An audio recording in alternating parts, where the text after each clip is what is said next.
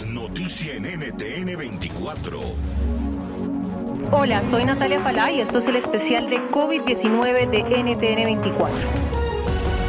Nos acompaña hoy Claudia Campos, psicóloga clínica, sexóloga y consejera de pareja, para seguir hablando un poco sobre las relaciones de pareja en tiempos de pandemia. Claudia, comienzo preguntándole si cree usted que las aplicaciones que se usan para conocer personas se verán afectadas a raíz de la pandemia.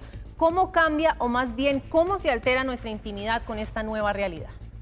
Mira, es, es, curioso ver cómo muchas de estas aplicaciones ya han tomado medidas, ¿no? En el sentido de hablar de lo, de lo que tienen que hacer a nivel de prevención, de cómo tienen que cuidarse las personas que definitivamente van a tener intimidad o quieren tener eh, estas citas.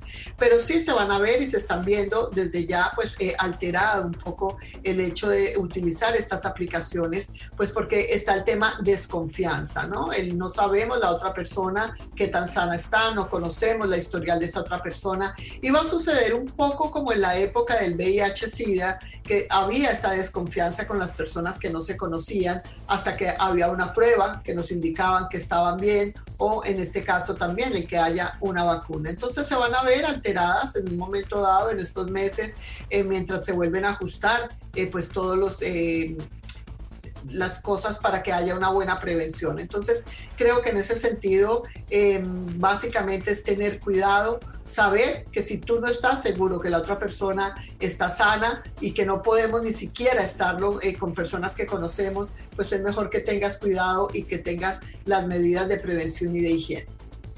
Una última pregunta, Claudia. ¿Cree que habrá un aumento en el uso de métodos anticonceptivos y de protección sexual a causa de la pandemia o no necesariamente?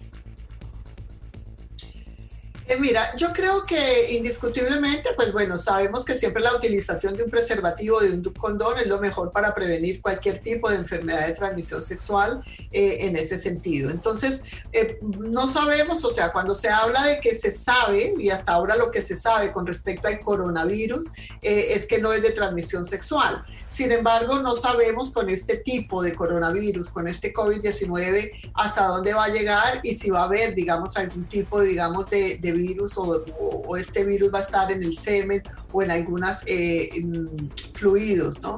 Sin embargo, em, se habla, es por lo que se sabe de todo este estilo de virus, el que, el que no puede ser. Creo que más adelante las investigaciones nos lo dirán, pero en este momento em, podemos decir que no es una enfermedad de transmisión sexual pero sí el condón y el, preservativo, pues es una manera de no contagiarte no solamente del coronavirus, sino de cualquier otra enfermedad de transmisión si tú no estás seguro que tu pareja está sana.